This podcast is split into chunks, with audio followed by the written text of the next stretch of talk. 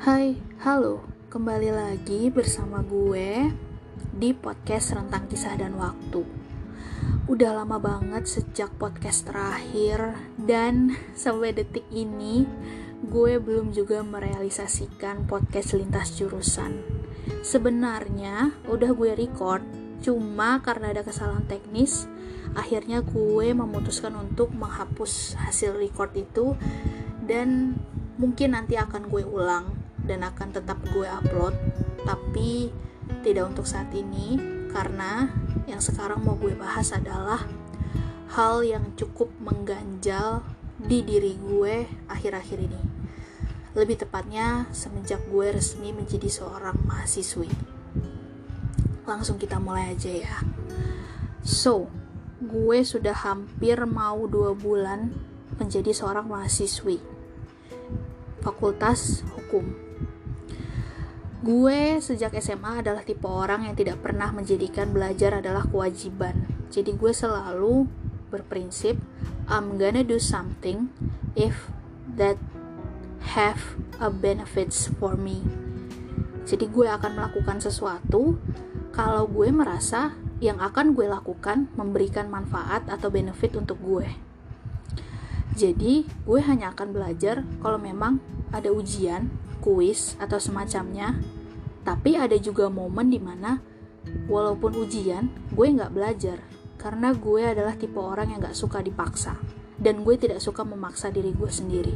Jadi ketika gue mood belajar, ya gue akan belajar. Kalau enggak, ya enggak gitu loh.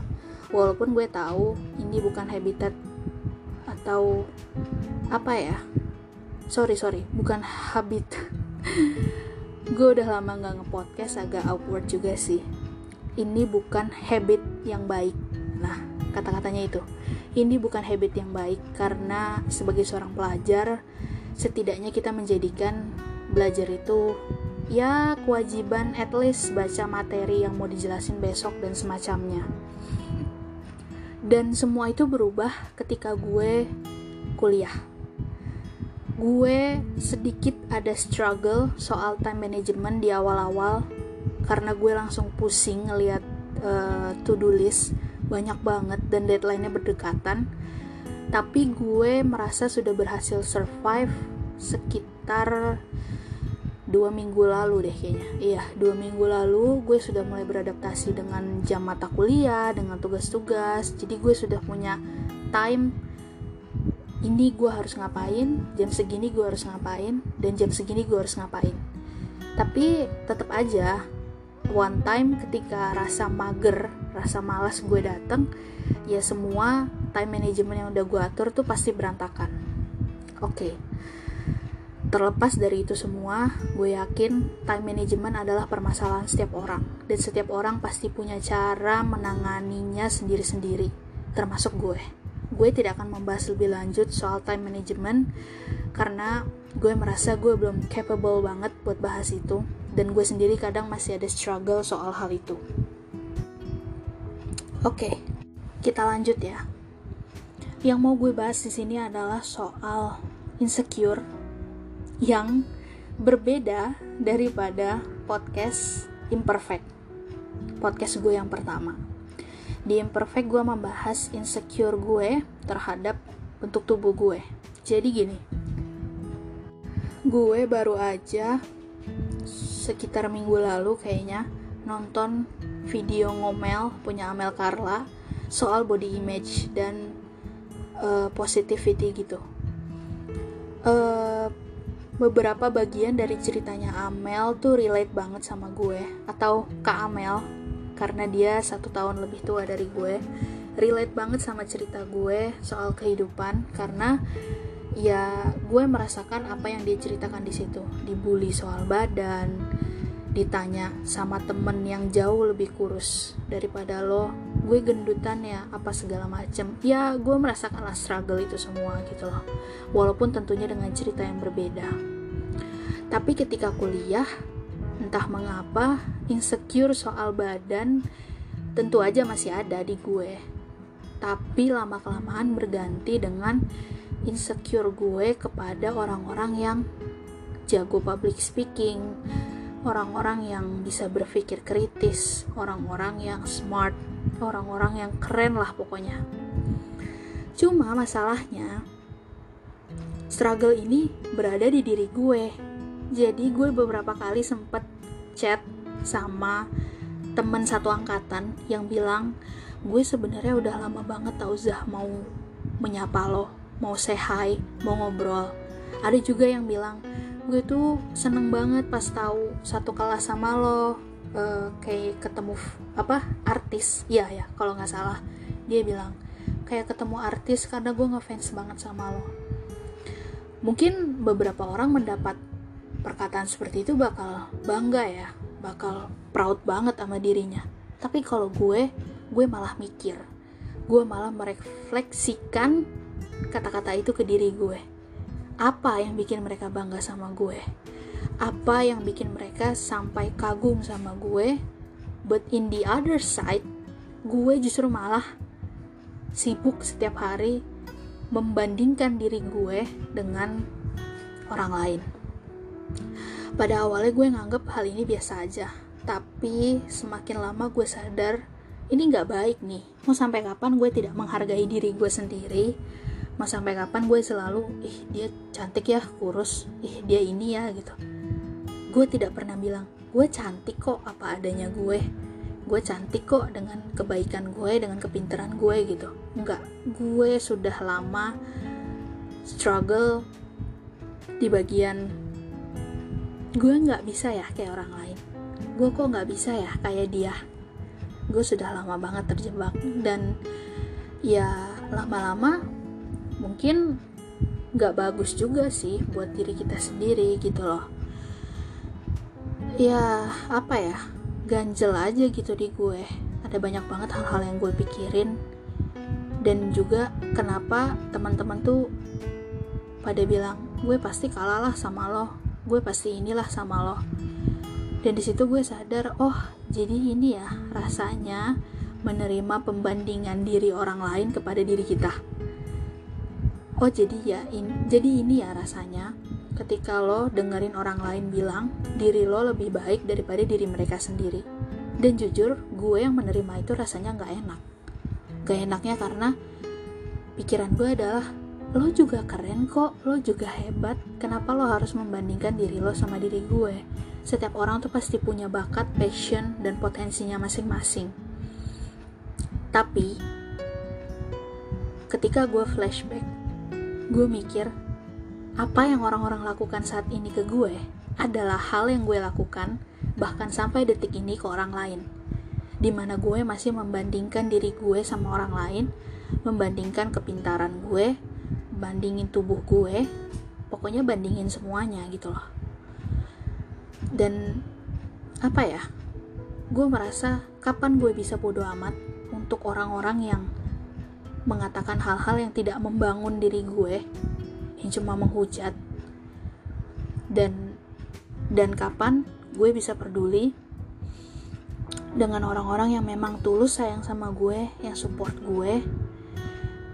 Yang terakhir kapan gue bisa angkat kepala dan gue ngomong I'm worth more than people talk about me gue jauh lebih berharga daripada gimana cara orang membicarakan gue.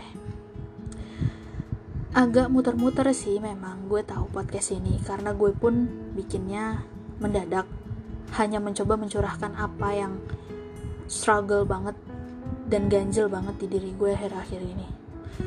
Terus uh, gue juga punya satu teman deket dia bilang dia suka overthinking soal kalau nanya apa-apa tuh takut salah dan segala macam gue nggak akan sebutin namanya tapi kalau orangnya dengar halo ini untuk kamu. Gue juga awalnya merasa suka overthinking. Iya gue juga merasa overthinking kok tiap malam apalagi waktu mau deket-deket pengumuman SBM gue overthinking apa jurusan yang gue ambil ini benar apa gue tidak salah jurusan? Apa gue tidak akan menyesal dan semacamnya? Tapi semakin gue riset overthinking tuh kayak apa ya? Bukan riset sih. Risetnya bukan di Google atau jurnal ya. Riset ke diri gue sendiri. Overthinking tuh malah nambah beban pikiran. Malah bikin lo akhirnya ketakutan melakukan hal-hal yang sebenarnya kalau lo lakukan. Itu tuh membawa banyak banget dampak baik ke diri lo maksudnya gimana? Contoh ada temen gue yang insecure nggak bisa apa ya takut nggak bisa time management kalau join organisasi. Ada temen gue yang ketika ngeliat CV temennya atau CV gue dan membandingkan dengan CV mereka akhirnya nggak berani buat join organisasi atau semacamnya. Ap, gimana ya gue bukan orang yang expert buat ngomongin soal mental health issues dan semacamnya tapi gue merasa bahwa don't let your overthink ruin your dream and let you down. Maksudnya apa? Jangan biarin overthinking dan ketakutan lo yang berlebihan itu membuat akhirnya mimpi-mimpi yang sebenarnya bisa lo raih itu tuh jadi hancur atau potensi diri lo tuh jadi terpendam gitu loh. Ya, gimana ya? Jangan biarin apa yang seharusnya bisa lo punya yang mungkin aja bisa lo dapetin. Hanya karena lo overthinking lo takut ketika melihat peta persaingan akhirnya lo nggak bisa lo nggak bisa ngelakuin apa pun gitu loh. Mau sampai kapan? Mau sampai kapan kamu harus terus menyerah pada keadaan?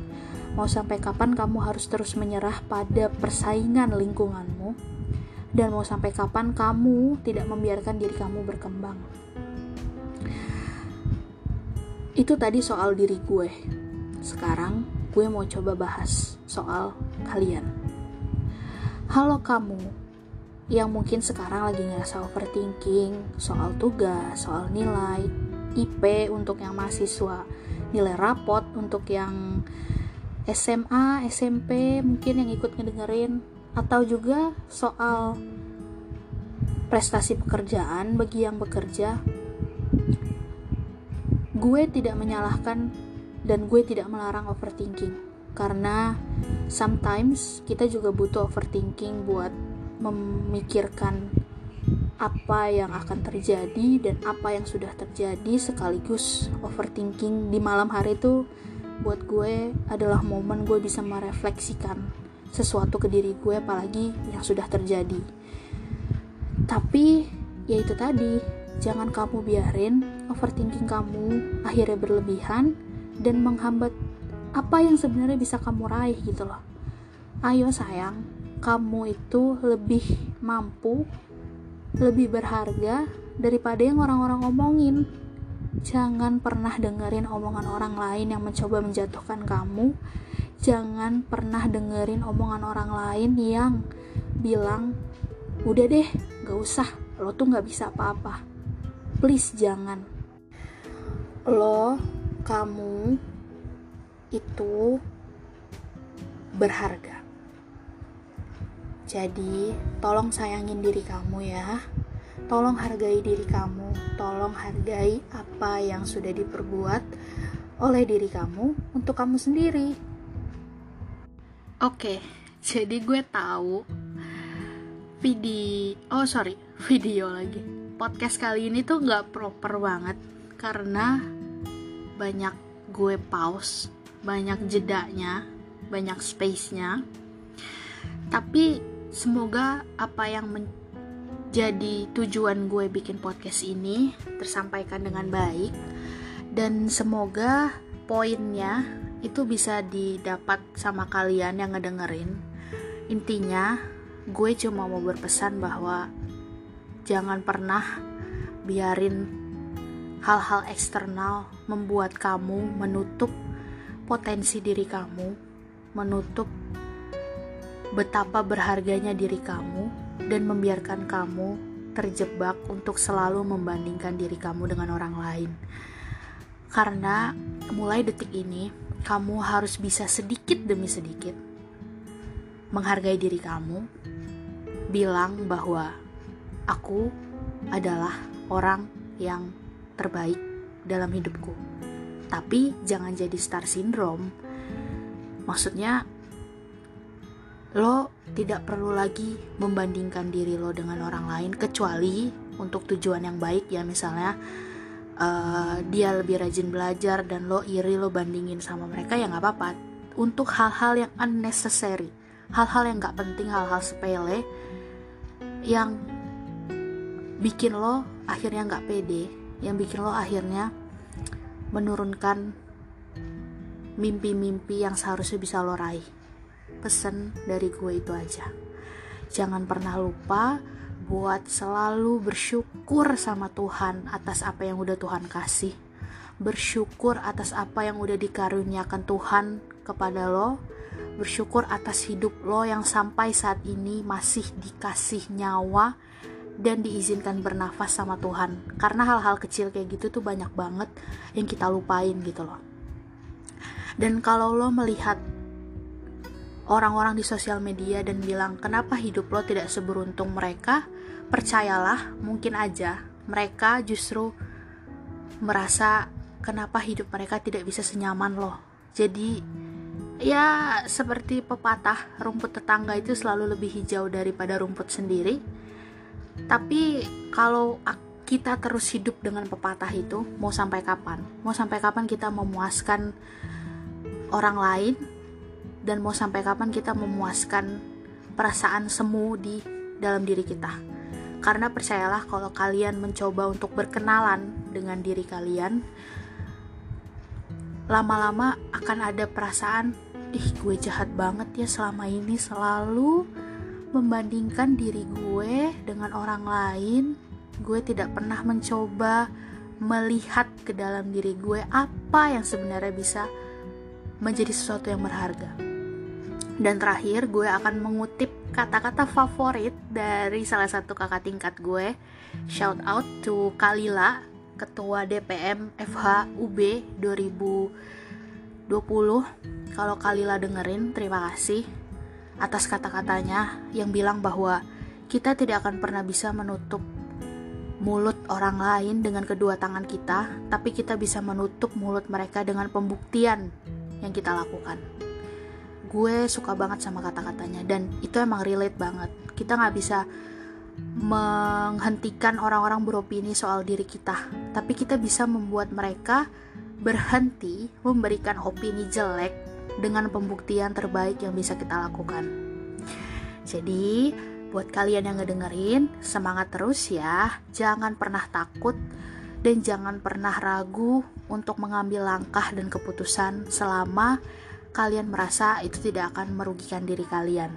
Jangan juga sungkan buat sharing ke teman-teman, ke keluarga, atau ke orang tua agar kalian tidak tersesat dan akhirnya salah ambil keputusan. Podcast kali ini lebih panjang daripada sebelumnya dan juga selama kalian ngedengerin gue minta maaf kalau ada suara angin dan semacamnya karena gue lagi explore cara yang paling enak, nyaman, dan bagus untuk nge-podcast. Dan kali ini gue memakai metode yang berbeda dari sebelumnya. Semoga ke depannya podcast gue bisa lebih baik lagi dan semoga podcast gue kali ini bermanfaat. Tetap semangat dan jangan lupa untuk mencintai diri sendiri.